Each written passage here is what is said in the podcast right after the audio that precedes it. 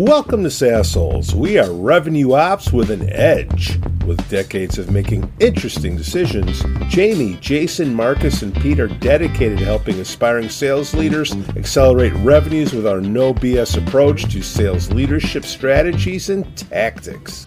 Our show is supported by listeners and viewers just like you.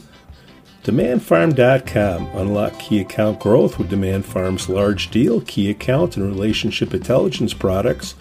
Go to demandfarm.com now to schedule a demo. Ask for Iron Man. Brent Keltner's Winalytics Revenue Acceleration Playbook Masterclass. In five hours over five weeks, help your sales and go to market team build the mindset and skills for a new buyer environment. Kickoff and product driven selling versus authentic conversations for all go to market teams. Team level sessions for self assessment and team dialogue. All go to market team wrap up to identify top go to market strategy adjustments. Go to winalytics.com now. We got some shout outs to do. Doug Landis, six years at Emergence Capital. Our own Jamie Carney, one year at People AI. Mario Garcia, five years, Blue Cross Blue Shield. Melanie Boatswain, seven years at Construction Executive. Kyle Singles, graduated from the Texas McCombs School of Business. Good for you, Kyle. Brendan Sweeney, old school Brendan. Popmenu CEO Brendan Sweeney named one of QSR's 21 digital disruptors. Way to go, Sweeney. And we got some happy birthdays. Grace Keegan and Andrew Hill. Another spin around the sun. Happy New Year, everybody. Happy New Year, Marcus. Happy New Year. Happy New Year to you. Yeah. How are you both? We're doing great. Uh, Jason's well. telling us how he's burning all the uh, sales dollars on uh, wasted marketing. Exactly. Exactly. I'm trying to get to it as quickly as I can so it doesn't get cut. so it's, it's the third. I'm already a quarter of the way through. well, we Marcus, we started out with uh, Jason thinks he has a budget to spend, and he knows it's iffy. So I'm just curious: is it a month to month? Do you have year deals out there, three year? Because you know, SaaS companies they they try to get you nailed on three year deals. They try to do the marketing. Uh, sellers try to nail you down for three years. I don't think so. Yeah, no. I mean, I don't sign up for anything like that. I have one contract that's multi-year right now, and I was surprised that that was the case. But um, that that's the only thing. That's the only thing right now. We go we go quarter to. I mean, I plan for the whole year, but really we assess it. You know, quarter to quarter. I mean, I do planning with my team annually, but then we redo it every quarter so we are sure of what we've got, what we need to know, and you know, like you can't just take your AdWords or whatever you're doing and like set it up on January 3rd and expect it's going to do a good job for you in April if you don't keep optimizing and touching it. Like that's the thing, Pete. We were talking about demand gen and SDRs. Like the other part, flip the flip side of the demand gen thing is like optimizing all this work that you're doing. So whatever we're doing today is not necessarily going to look like that in February because you look and see what happens January and how you can change it and optimize it. And that's really how I go ask for money. You know, I can optimize to this to this degree, which means I'm going to need more here or less here and move some over. I'm guessing that the uh, the contracts that you signed for multi-year, they're more of an analyzing type business, trying to see where what competitors are doing. Like, uh, I don't want you to tell anything out of school here, but Yeah. I, I would think you want to know what what what other companies are spending money on to see if it makes sense for you to do it or go or fish where they're where they aren't. Uh, yes. So understanding any, I'm happy to spend money on anything that helps me understand uh, something I can't see. So who's coming to the site that's not taking an action? Uh, where where is there data that I can learn from? How do I get more people and how do I contact more people? Anything like that, I'm I'm happy to spend money on. Now, we're in the e-commerce market. It's really big. So I do care what my competitors are doing, but from where we are, I also know that I've got a really big market to go at and, and a and a small share, right? So I I know that there's more opportunity out there. I'm really curious, Dave. Um, how much of the uh, technology and the spend do you know is wasted, but you can't point to exactly where and how? Well, I don't, you know, I guess until I know that it's wasted, I don't know that it's wasted. So um, there's got to be a there's got to be a part of it. I mean, I think there's a lot of inefficiency anyway. I'm sure there's inefficiency in our in how we do AdWords, and that's what we're trying to uncover. I'm sure there's inefficiency in in um, email marketing, but some of that stuff, like we have to pay for a marketing automation system whether something gets wasted or not. So that's why optimization is so important. It's like I'm not going to dump my marketing automation system, but I am going to look at the efficiency of what goes through there and the scoring that comes back to see how to make that better every single week or every single month or quarter or whatever. So this then raises another really interesting question, uh, which is what is the overall purpose of this combination of technology and data? What, what are you trying to accomplish for your sales team? I'm not trying to get them to sell more. I'm trying to get us as a company to drive greater revenue. That's really what I'm trying to do. And so it isn't it sales is one of our channels. I mean there's a whole like branding side of this that is that is important that's even more nebulous to measure unless you want to spend bazillions of dollars trying to measure your brand. Um, I'm trying to drive revenue, is what I'm trying to do. Okay. Is like, is it driver control? Like twisting the knob, you want that when you turn that knob, you want something to happen on the other other side. I, I would think, and all tied in R, ROI. Is that is that right, Mister Marcus? Yeah, I mean, it, it's funny because I was looking at my list, and, and one of the things down here is, you know, I've got I've got three words in a row optimization, data, and sales process, right? So that is like trying to drive revenue. I'm looking at what are we what are we going to optimize in what we currently do? What's that data tell us? And then do we have that a sales process that then takes what what's coming into this system and we do something with it? And and that's you know to me that's like where going into a new company or working with new salespeople or new marketing people, like that's what you have to understand. Like, do they understand the need for that process so that something that comes in gets dispositioned, gets gets some sort of action on it? It may not come, become a deal, but at least I'm learning something from it. Like that. That's really what.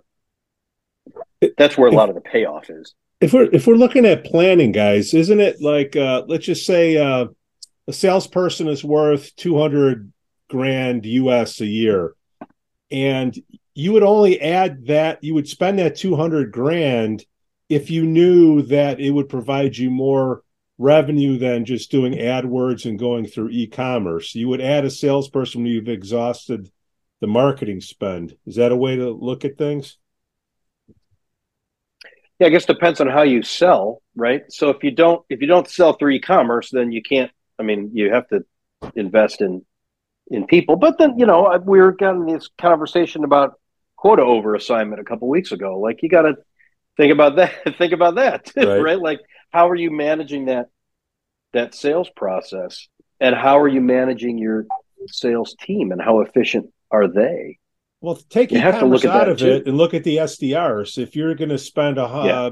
80 grand for an SDR, then you would spend that 80 grand if you couldn't get the leads coming in from AdWords or another source. Yeah, assuming your SDR's job is to do outbound dialing and not catch inbound. Yeah. Right, right. So that's well, so that's another conversation, right? Like what's the job of the SDR? Catch inbound or do outbound? And can the same person do both? You get one or the other? I mean, that's you know, that goes round and around and around in every business I've been in. There's a really awkward question which I'll save for later uh, time. Um, but the, my, my question is this: If we're spending all of this time trying to generate leads. Is that the right question? Are we trying to generate leads or are we trying to engage with our ideal hero customers? And should we be more discerning and work on a smaller list and go deeper and wider within fewer accounts? Um, yeah. Even if you're transactional, uh, you know, having a, the 200 accounts is a hell of a lot uh, to cover. And of yeah. those 200, maybe what, um, uh, 20, 12, 15 are going to be of any real significance. And you could be spending a huge amount of time on the other eight, you know, 185 um, for the same return.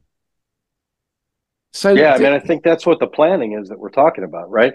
Who's the who? Who are you? Who should you be selling to, and what's that size of that market? And then, like, are you actually getting those people to buy from you? Are there more? How do you invest in selling just those people? Well, the planning's already been done, right? Now we're like everybody. Yeah, it better be. Well, everybody's straggling in from New Year's Day, you know, hungover. it's going to take them a few days to get going, and then, oh man, our plans out of whack come you know a month from now yeah. or, or mid Q1, and then you gotta you gotta make adjustments. You know it there's got to be some questionable things that you knew in your planning. This could be the weak spot, and here are the adjustments that we're going to ha- have to make because 2023, uh, you know, the small companies uh, took a whack. Now the big companies going to have to take their whack, right? This is going to be a very tough year, um, and people are going to have to start really rethinking um, how they go to market because by and large, most of them are going to market with very selfish sales motions mm-hmm. and marketing motions, um, which means that they touch the customer at the wrong time uh, with the wrong motion. Um, and um, if um, you're on video uh, looking at this, um, then um, this model is very helpful. So the way sales organizations work is they've got a TAM, a total available market, and they spend time trying to drag them onto their marketing platform so they can scream in their already deafened ears, We're here, look at me. Um, and then a minuscule percentage of those get shoved into their selling platform where some poor feckless F, uh, SDR um, goes through the process of doing a demo where they vomit up features and functionality and say, We do this. Um, and all of this is intended to try and get the prospect into your pipeline. Now, the problem is the majority of those people, because you've touched them at the wrong time, because um, their buying process is they make space when they realize there is a problem. And they start thinking they're, they're aware, but they don't can't quite put their finger on it. And so they start moving into passive looking, which means they're trying to learn how to understand what their problem really is and what other people have tried to do about it. They're not ready for a sales conversation at that time, but that's where the majority of your TAM is. And the problem is that if you're trying to sell them at that point, you're going to drive a lot of them away or drive many of them into the arms of the competition. Now, bear in mind, you've probably spent, if you're in the e commerce world, $92 acquiring a customer for every dollar you spend on converting them. And this is these consultancies data from 2018. I mean, uh, Jace, would you say that's wildly uh, out of whack with what you guys do? No, I don't think that's wildly out of whack. I think you're I, a couple of a couple of things that you made me think of. First of all, the demo. You, I want to jump to the the your we your quote unquote we do this because that's a huge problem. Yeah. is that reps believe a demo is the next step when you've identified a person. Or not reps companies. Com- let's just say that. Uh-huh. Companies are like hey sales rep give them a demo when they get to you which is not right. Nobody likes a demo. Nobody wants a demo until they're ready to sign a contract probably nobody wants to see a demo exactly. and if that's your next step the demo is the last screwed. Step. Yeah, exactly. The demo is the last step. It's not an early step. If you so, demo early, you're probably going to kill the sale. Totally. And if it's somebody who just goes, "Give me a demo," they're they're probably not your customer. So, second thing you talked about passive looking. So, and Pete, you were asking me about money, spending money. Like that's that's really where I am most interested in spending money. Is how to identify the people who are passively looking. So, well, my, I was after your reason Um, so you're about to give it to me, so uh, far away. Well, I, I, yeah, my, I mean, my reason is people who are passively looking are actually trying to solve a problem mm-hmm. um, or see a problem coming up down the road or have identified an area of opportunity in their business. And so they're like, let me just go do some research before I have to pitch this to my boss. Or, or we've discussed it. The three of us have discussed it, and I'm the one who's on the hook to do the research. So I'm going to go out there and look. However, I can identify these people is like super important from a marketing perspective. Right. Okay. So I, I do have some solutions which we can talk about separately um, that might be interesting uh, for you to uh, look at.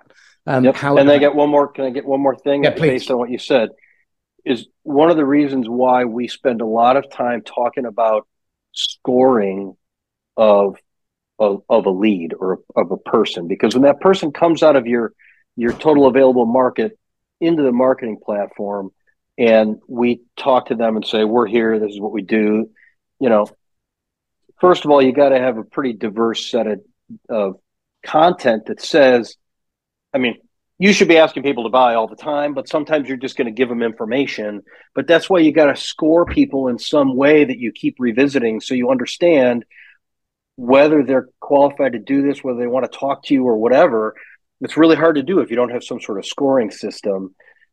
None of them are perfect, and you have to revisit them constantly to make sure that they're accurate. But that's one way you can help your your SDRs and your sellers say uh, this person's ready or they're not ready, or you can see this person's you know the type of person we want to sell to or not, and that scoring system helps with that. And there are lots of products that do that, but I mean, we spend a lot of time on that kind of scoring idea. Well, what we also have to bear in mind um, is when we're looking at where the buyer's journey. This is Bob Moesta's fabulous um, buyer's journey model, and um, what's really interesting about this is that the majority of um, sales activity actually hits buyers in the passive learning stage. However, um, if we um, use that and we train our SDRs to recognize the moment is not appropriate to pitch, but it's to engage in a discovery process where we're trying to help them understand and create a pathway to certainty. Because remember, two, two of the greatest uh, human needs that drive our decision making behavior are the lack of certainty and looking for certainty and the second one is the need for significance. Now, if we understand that people also care about making a contribution, they care about um, uh, making real, meaningful change. They care about these. This is the stuff that they care about.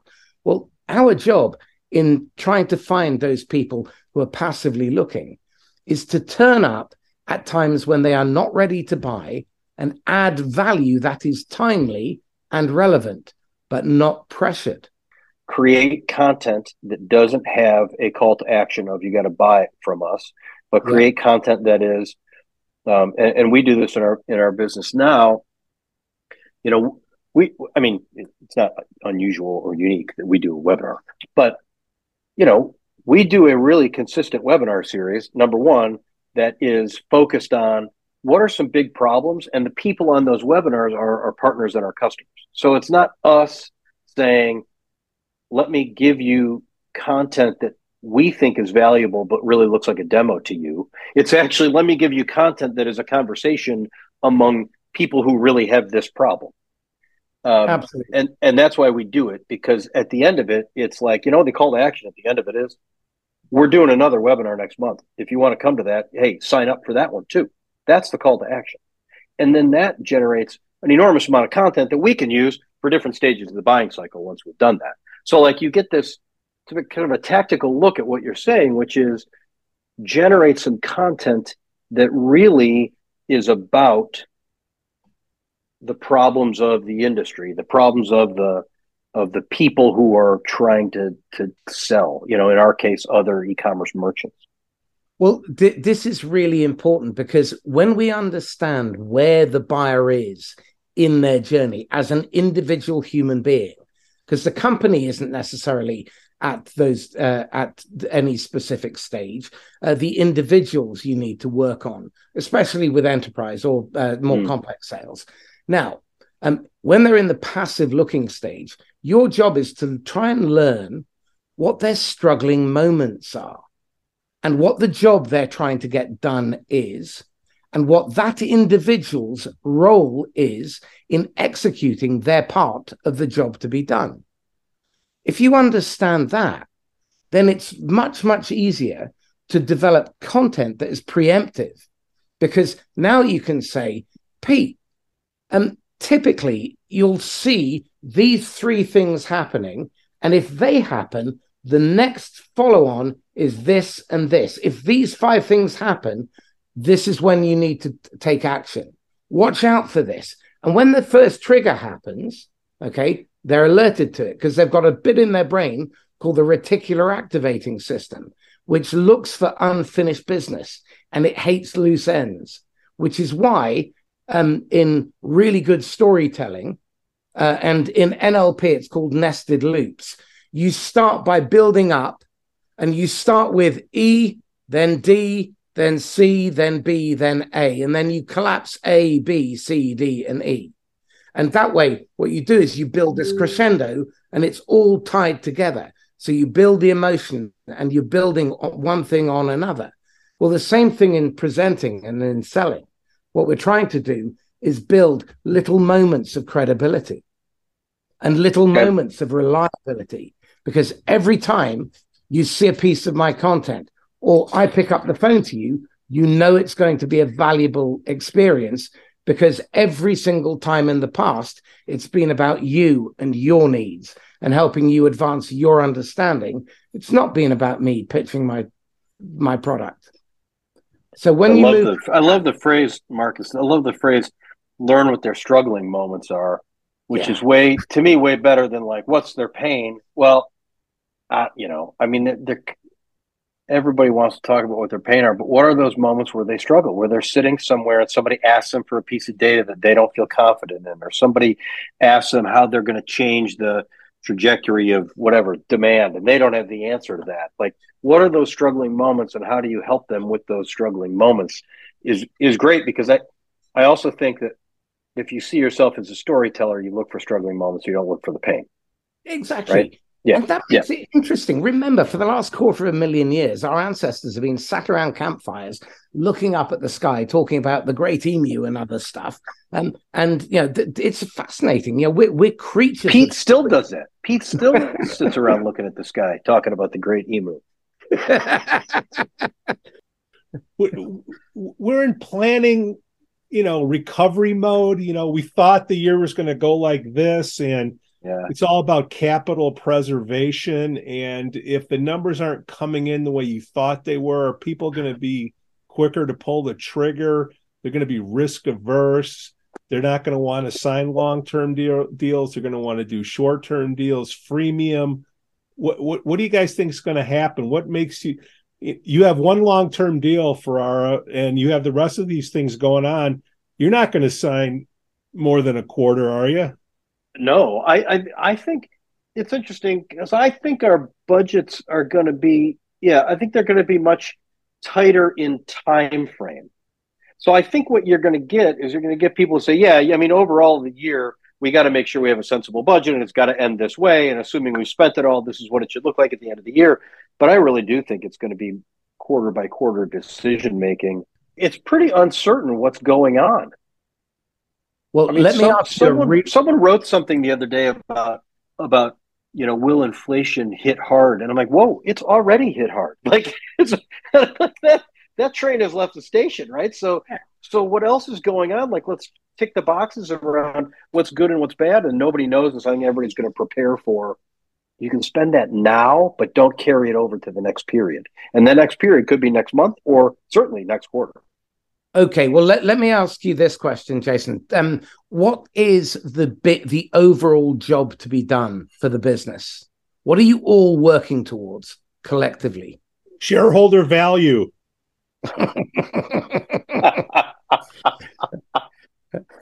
I think that I think there are two things that we're working toward. One is shareholder value. Um, taking care of our existing customer. If I look at the projects we have planned and the things that we're doing, it really is about take care of that existing customer. And if you could only focus on one, which one would you focus on? Well, I think to take care of the existing customer serves the shareholder value. So to me, that's the that's the highest level one, and I think it's the one that because it's the one that makes us take care of our team the best. Ah, right? If, now we're our, now we're making real progress. Okay. Yeah because it's like i want people to be happy. If they're happy working where we're working then they're going to take care of their customers the best. If they're secure and they feel good and they have opportunity regardless of what the budget is if they feel like they have opportunity and latitude in their roles then they're going to make people feel like positive customers.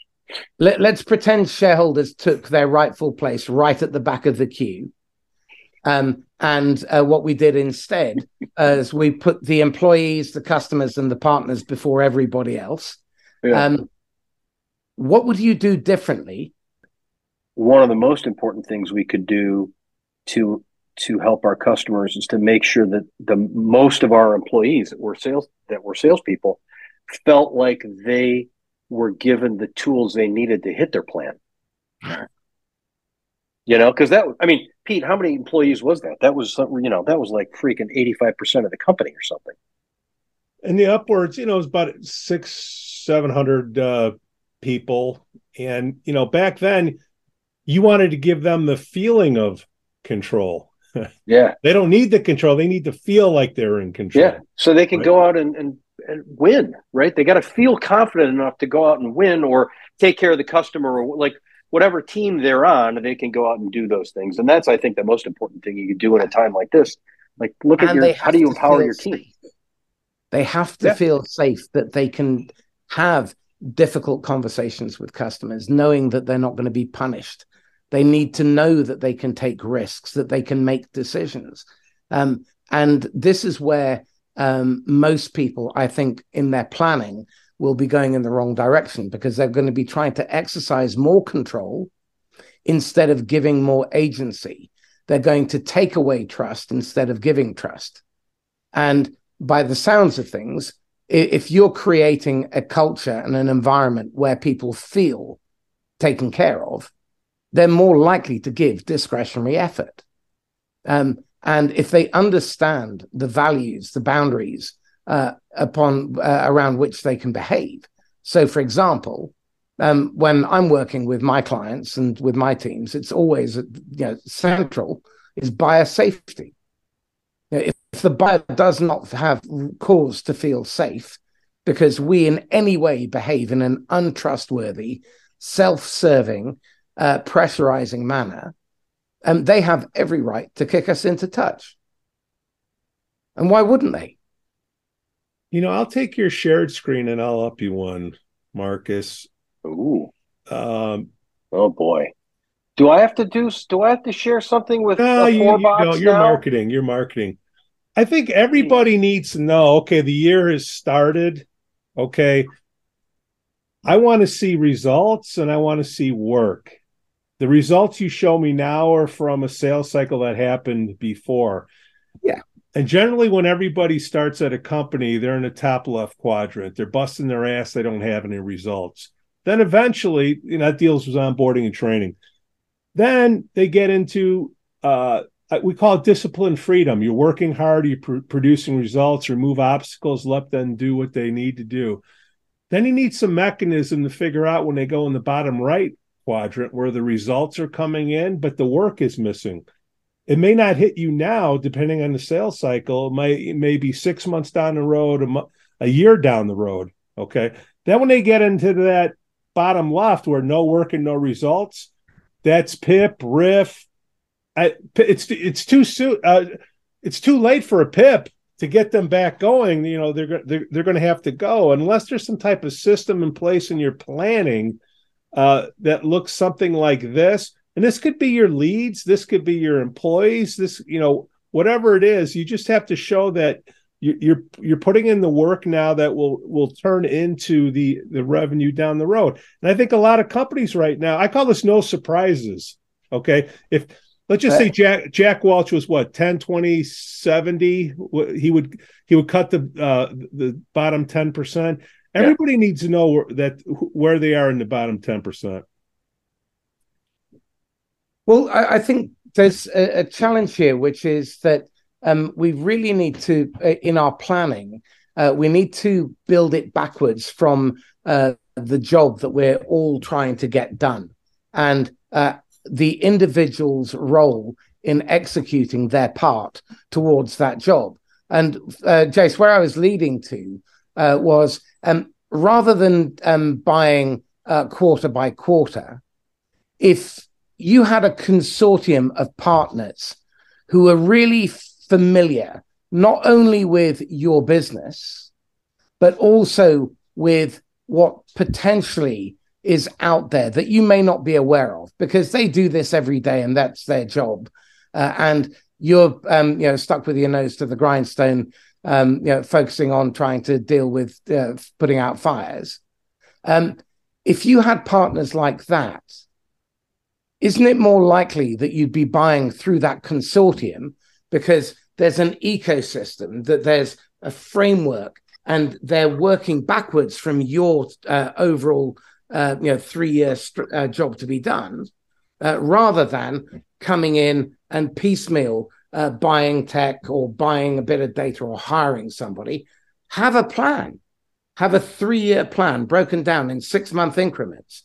What does the business look like?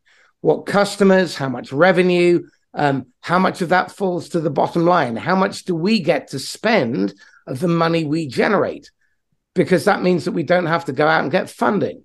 Um, then, um, you know, six months back from there, what are the positions that we need in order to make that possible? For that to be possible, what budget needs to be available to hire those people? And then we can start thinking about building a bench. So when we're doing this planning cycle, um, we're thinking three years ahead and we're working backwards so that this quarter is serving that three year goal. Because it's yeah, much for sure, for sure. Yeah. For sure. I but but um that that type of planning needs to have started, you know, in Q3, the beginning of Q3 of the previous period in order to in order to take effect now. Like if you're doing that now in January, your January it's not going to happen now. Screwed, right? It's not going to happen. But but then I, I do I do agree with you. Like you build that plan, you build it for the long term, and and the, the budget should be should be laid out like that. Um, you would hope there's think, contingencies in place because yeah, three years did, ago, three years ago, today didn't look like today. Today looked right. a lot rosier than today. So yeah. you gotta you gotta have contingency plans, and then I mean, Marcus, the reality is you can you can build your budget quarter by quarter and it works until your best rep leaves or until you have your churn goes up because you got a big customer that has decided to leave and now you're like oh shit we can't spend that. We can't do it this way. We got to shift it this way. And so that's going to require inter-year shifts uh, but yes, I mean, like Pete, what you were showing me, and what I just started thinking about was, um, you got to have an operating system. Your business has to run on an operating system, and there are lots of them. You have to choose one, and you and you have to plan based on that operating system. Well, the system, and, and, guys, shouldn't it be that you got to know what your number is? We did a poll yeah. last week. Half of the people that responded said that they don't think they're going to get the quote their quota by February one or this first month of their uh, second month of their fiscal year. That's crazy. Yeah. It's it's bad management. It's piss poor leadership, and it's just it's normally uh, driven by people who are indecisive um, because they're out of their depth. Yeah, you know, be, being a CRO after three years as an SDR you're not anywhere equipped to do that kind of shit. But there are a lot of them in SaaS. How can you? I, I, I just, I've seen it happen at companies I've worked for. I've heard about it for other companies. It's what they're they're trying to justify the bonuses. They want to make sure there isn't, right. isn't too much overperformance. And okay, I think we can get to the point where we don't have to pay out too much money. It's almost like I hate to go back to the salary thing, but this pay at risk and bonus thing, if you don't get your number number till the second quarter, why the hell would you stay at a company? Half of the respondents said they would they don't know they have they don't believe they'll get their number till February or March. Well, I don't understand. How are you supposed to hit your first quarter? it's insane. But uh, again, this is why planning and uh, uh, Jason, I absolutely agree with you. You should have done it two quarters ago. Yeah. But if yeah, you yeah. haven't, you've got to start somewhere, and now would be the best place. You know, if you can't plant twenty years ago, plant it now. Uh, Yeah, second. Um, and this is why I think we've got to start thinking longer term, which is why I was so excited when you said, I'm really interested in the people who are passive looking, um, because that's your medium term pipeline.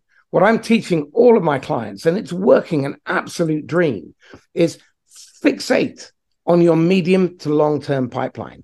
People who are going to buy in maybe six months up to 36 months, and really focus on mapping out who the best prospects are and work those smaller number of accounts so that you blitz them in a very short space of time. So let's say you've got 20 target accounts that are your trophy accounts. Work five a quarter and try and get 20 to 30 points of contact within those each of those accounts and get referred off each conversation and use each conversation to learn and feed off the next one. So by the time that quarter is over, you've already established a really good network and you've identified people who are passively looking. And you're looking at people who have a vested interest in the status quo. And then look at who their partners are.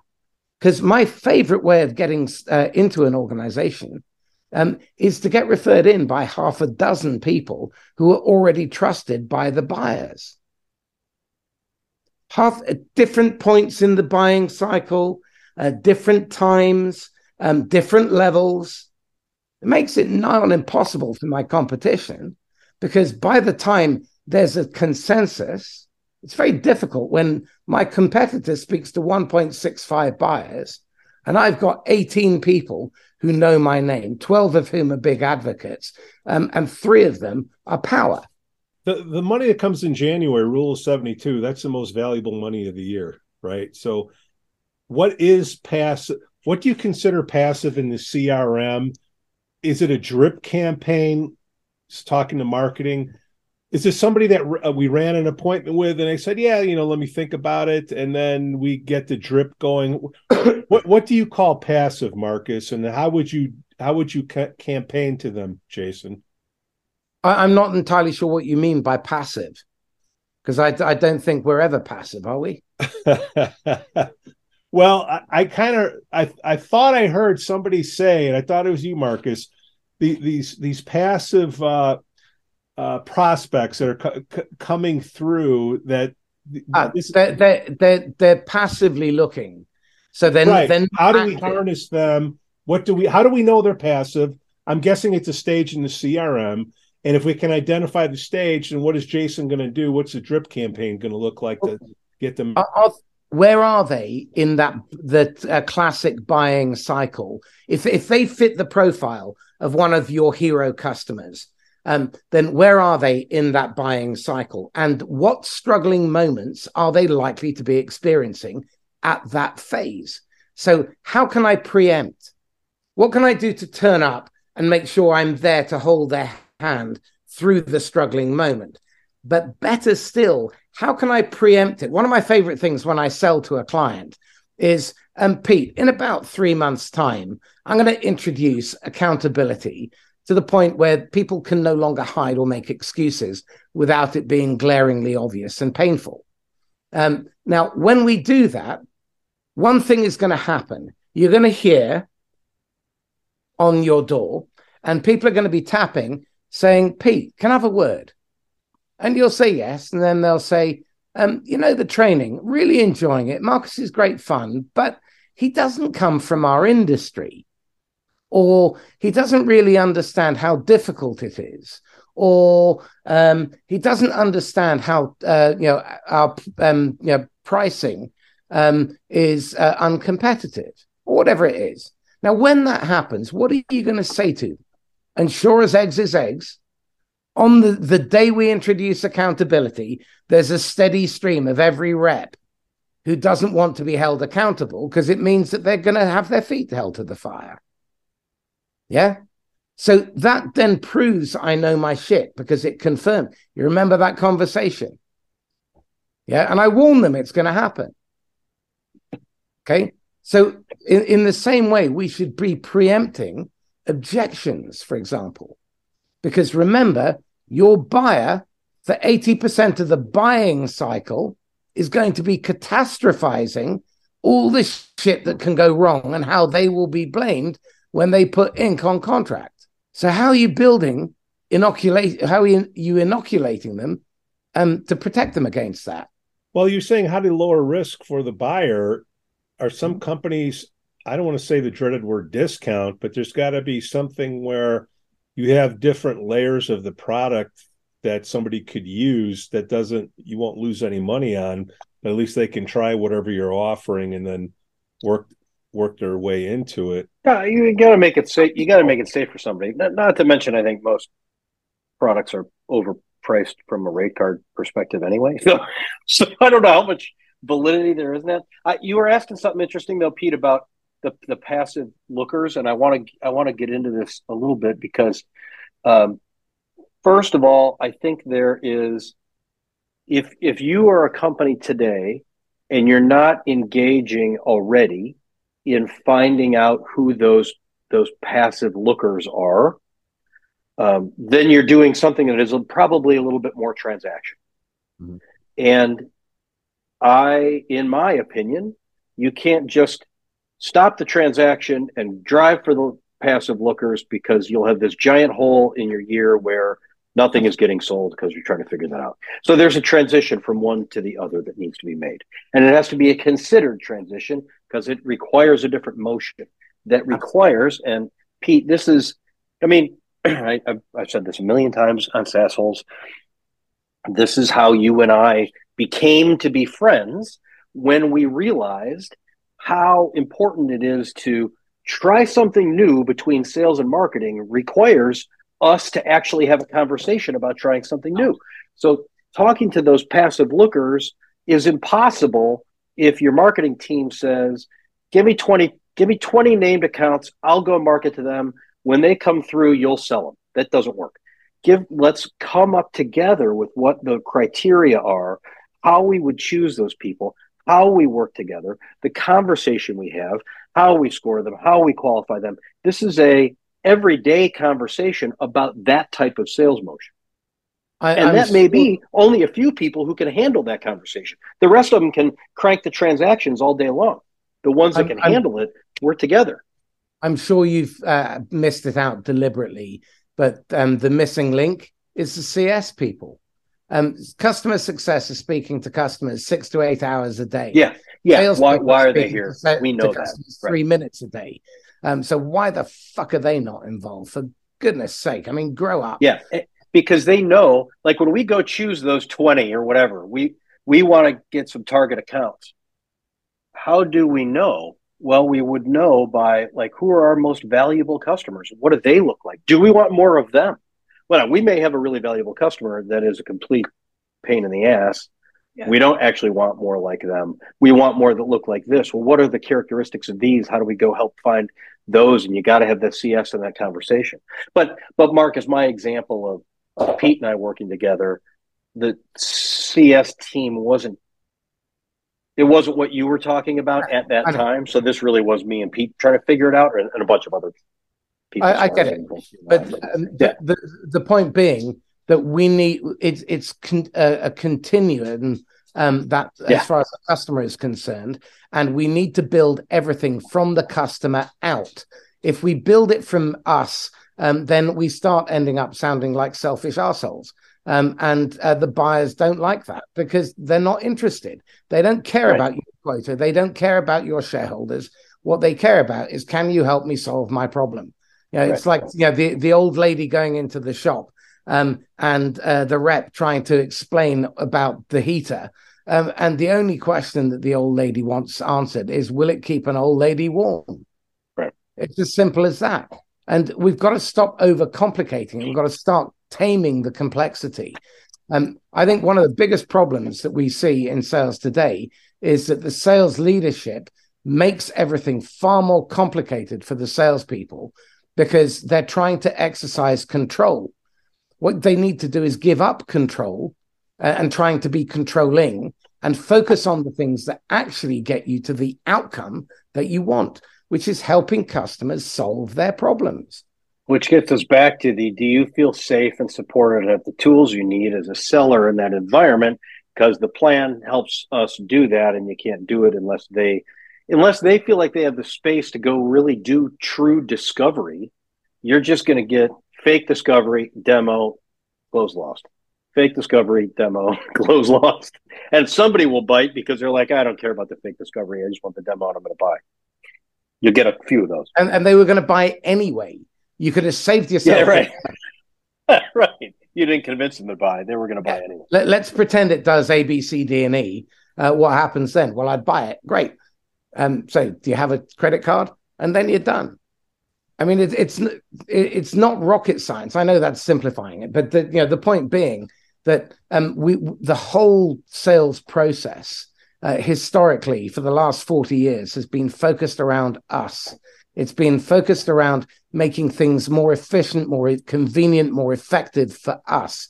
Um, and the customer has become a forgotten afterthought at the end of a long chain of abuse employees are being asked to do things that they feel deeply uncomfortable about, which is why three quarters of technology employees have looked for a new job last year. Um, and why 40% now have a side hustle because they don't trust their leadership. That, that's indicative of something much bigger. We're dealing with a wicked problem here, which is made up of um, leadership, sales, investors, marketing, customer success, the customer, your channel, um, your supply chain, and all of these things. And you've got to consider them all. Well, in 2023, we're talking about planning. If we look, we're looking in the crystal ball, there's going to be more cuts at the bigger companies. And the bigger cut, if you have a bigger company cut or RIF, more people are going to be laid off. So the sales forces are going to shrink, the customer success teams are going to shrink. It's going to be uh, the the smaller companies that are used to getting uh, handheld service, good luck. Go to the website. Uh, it that's where e-commerce is going to have to come to play to get some type of value of these people that you can't afford to put a sales rep on anymore. I think intelligent websites are going to replace a lot of salespeople.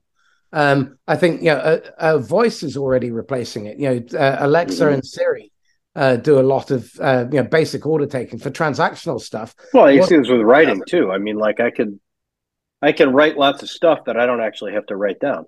like I don't have to write it. So we, you know, there there are plenty of ways that we can be more effective, um, but we have to ask ourselves, should we? And so um, when we're asking ourselves about efficiencies and effectiveness in our planning, um, we also need to uh, caveat it with, and how will it affect the customer? Because if it makes our lives easier, but it creates friction for the buyer, it's going to mean we sell less or customers churn. Yeah, and so your emphasis on your existing customer, that really interests me because in terms of planning, what I'm interested in is profit. I want to know that my expansion sales will typically net me about 1150% uh, profit, whereas a new business sale will generate me 18%, and an upsell will generate me 170%, according to the 19, uh, 2019 BankSAS survey. Um, so, you know, this is an investment uh, bank, effectively, uh, looking at their investments. Mm-hmm. So, if you want to be have cash that you can spend on hiring, on buying technology, look at how you can get profitable customers. So, in your planning, I would strongly recommend you shift your prospecting focus on how do we generate lifetime customers who are very profitable, not how do we hit quota this quarter. Because that changes marketing's focus. It changes the um, qualification, the pre qualification. what does an MQL look like now? If you have that kind of uh, you know thinking cap on. Yeah, yeah, yeah, yeah, yeah, yeah.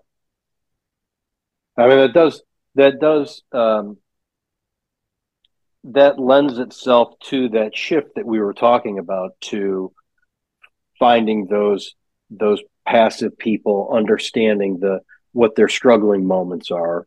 Because when they when that prospect believes that you understand their struggling moments and then buy they've they've created a better relationship with your organization anyway during the sales process. But i think that's the that's the one challenge that that i feel like most acutely is when a new customer comes on do they feel like the company is an advocate of their needs? Or do they feel like they just bought something? And that you know that that's where we i mean uh, the last the last couple companies i've been involved in that's been a big that's been a big topic. Like when somebody buys do they feel like we understand them or was it just a transaction? For how do you get the feedback? Do you do surveys net promoter scores? Like what what because if you're going to have less customer service people this year, you're going to need something that says, "Hey, the customer's pissed off." So, what what do you guys do?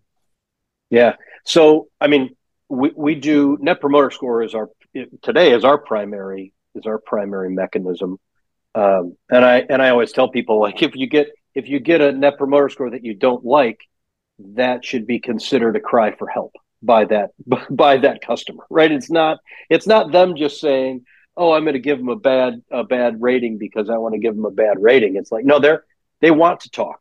That's that's an outreach, right? If they if they were really that mad, they wouldn't do anything.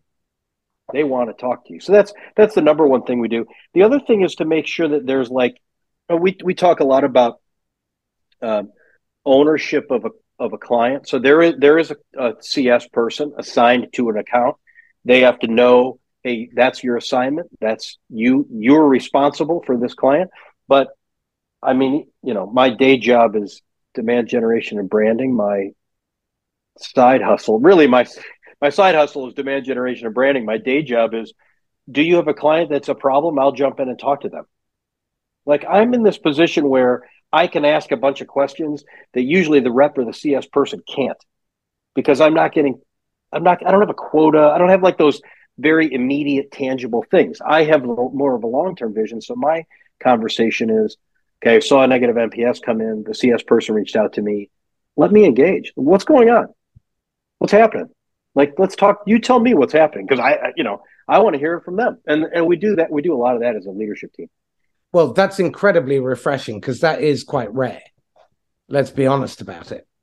Um, you know, very f- few marketers uh, speak to customers, and very few leaders um, spend. Yeah, that uh, just drives me bananas. Oh my god, I, I, I, this is one of my one of my most passionate things and the uh, thing I, I hate the I most. I'm in the back. I, I, hate it. Like I, uh, I mean, every single company I've ever been to, uh, in a marketing role, um, going to the sales team, asking, or going to the CS team, whoever, whoever it is, asking to talk to a customer. The question is, why do you want to talk to them? Why should I let you do that? And and most of the time, I'm like, what? How is that your decision, right? I don't I don't want to be a jerk about it, but I want to talk to him. I'm gonna talk to him. But but that is like so important because that's what makes someone feel like they're this really valuable client. And they are. You just talked about how profitable they are. Like everybody should have a relationship here. You should be building these relationships across the business. I don't know. Well, that's that's what listen, you can get anybody to run a Google AdWords campaign. I yeah. don't hire me to do that. But if you want someone who cares about, you know, it cares about that customer and their experience, that's what we got to do as leaders in an organization. And we're all leaders in an organization, regardless of the role that we play, right? So we've got to connect with our clients in that way. No, I agree. No, no, you're, you're, you're absolutely on the money. But the the problem is that um, so many of our salespeople, our SDRs, don't pick up the phone. Um, a couple of weeks yeah. ago, I came across an SDR and I asked him uh, to, uh, for um, something from his phone, and he had to go to his third screen to find his phone app.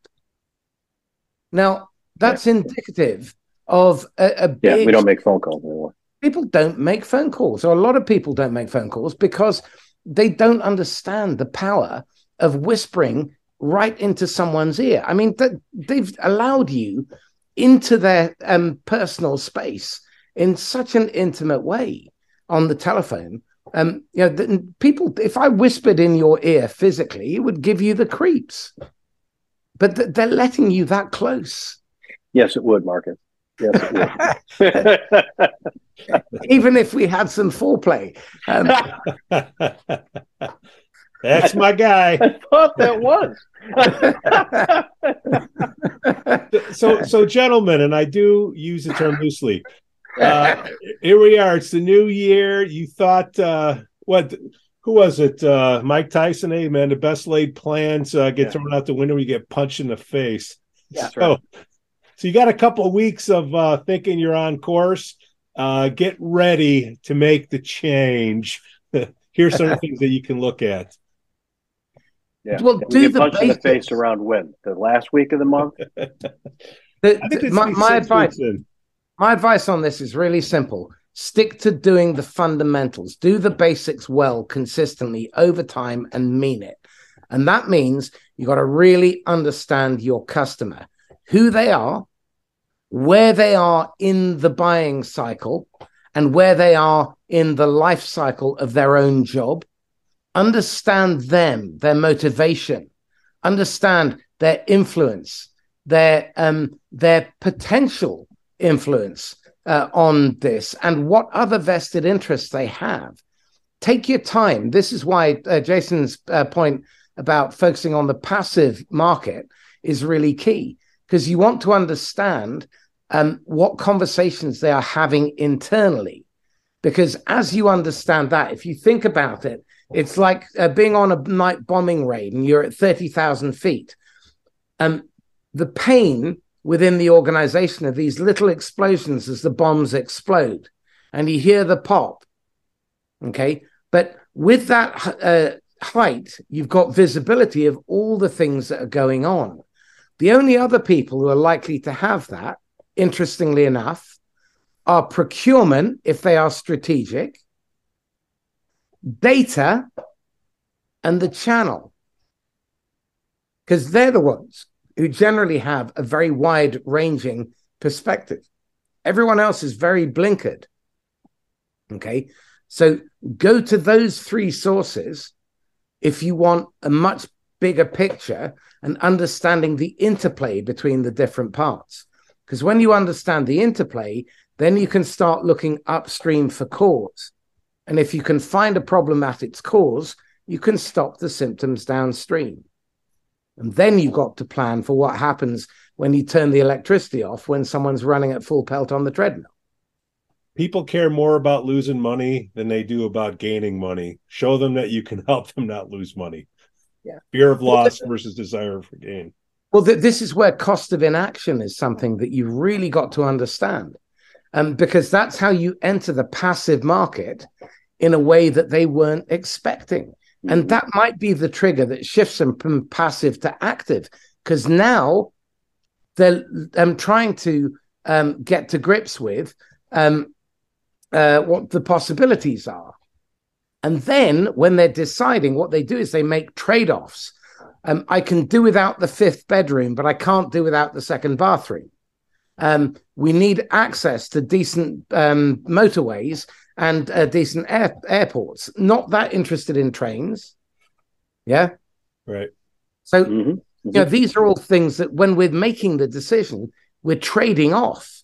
And what we end up with is what's left. And then on first use, if it doesn't meet the expectations, then we don't really make progress. Then buyer's remorse sets in very quickly. And if it does, then we're looking at ongoing use. And what we really care about then is building the habit, making sure that they're habituated into using what you do use, uh, what you sold them. So, um, how do you get adoption? How do you get uh, consumption? How do you get satisfaction? So, the metric I would p- prefer to look for rather than NPS is time to value. what is the time what is the value that the customer intended when they invested in our solution how long does it take to deliver that or exceed it and when they do achieve it there is a big fat hefty bonus for all the people who contributed to that and a nice big celebration with the client gentlemen happy new year happy new year Happy New Year, Pete. Happy New Year, Marcus. I cannot think of starting a, a, a new year with two better people than you two. thank you so not my much life. Nice, Pete. Great to start it with you. Over It's been a joy thank you Bye bye. Our show is supported by listeners and viewers just like you. DemandFarm.com. Unlock key account growth with DemandFarm's large deal, key account, and relationship intelligence products. Go to DemandFarm.com now to schedule a demo. Ask for Iron Man. Brent Keltner's Winalytics Revenue Acceleration Playbook Masterclass. In five hours over five weeks, help your sales and go to market team build the mindset and skills for a new buyer environment. Kickoff and product driven selling versus authentic conversations for all go to market teams. Team level sessions for self assessment and team dialogue. All go to market team wrap up to identify top go to market strategy adjustments. Go to winalytics.com now.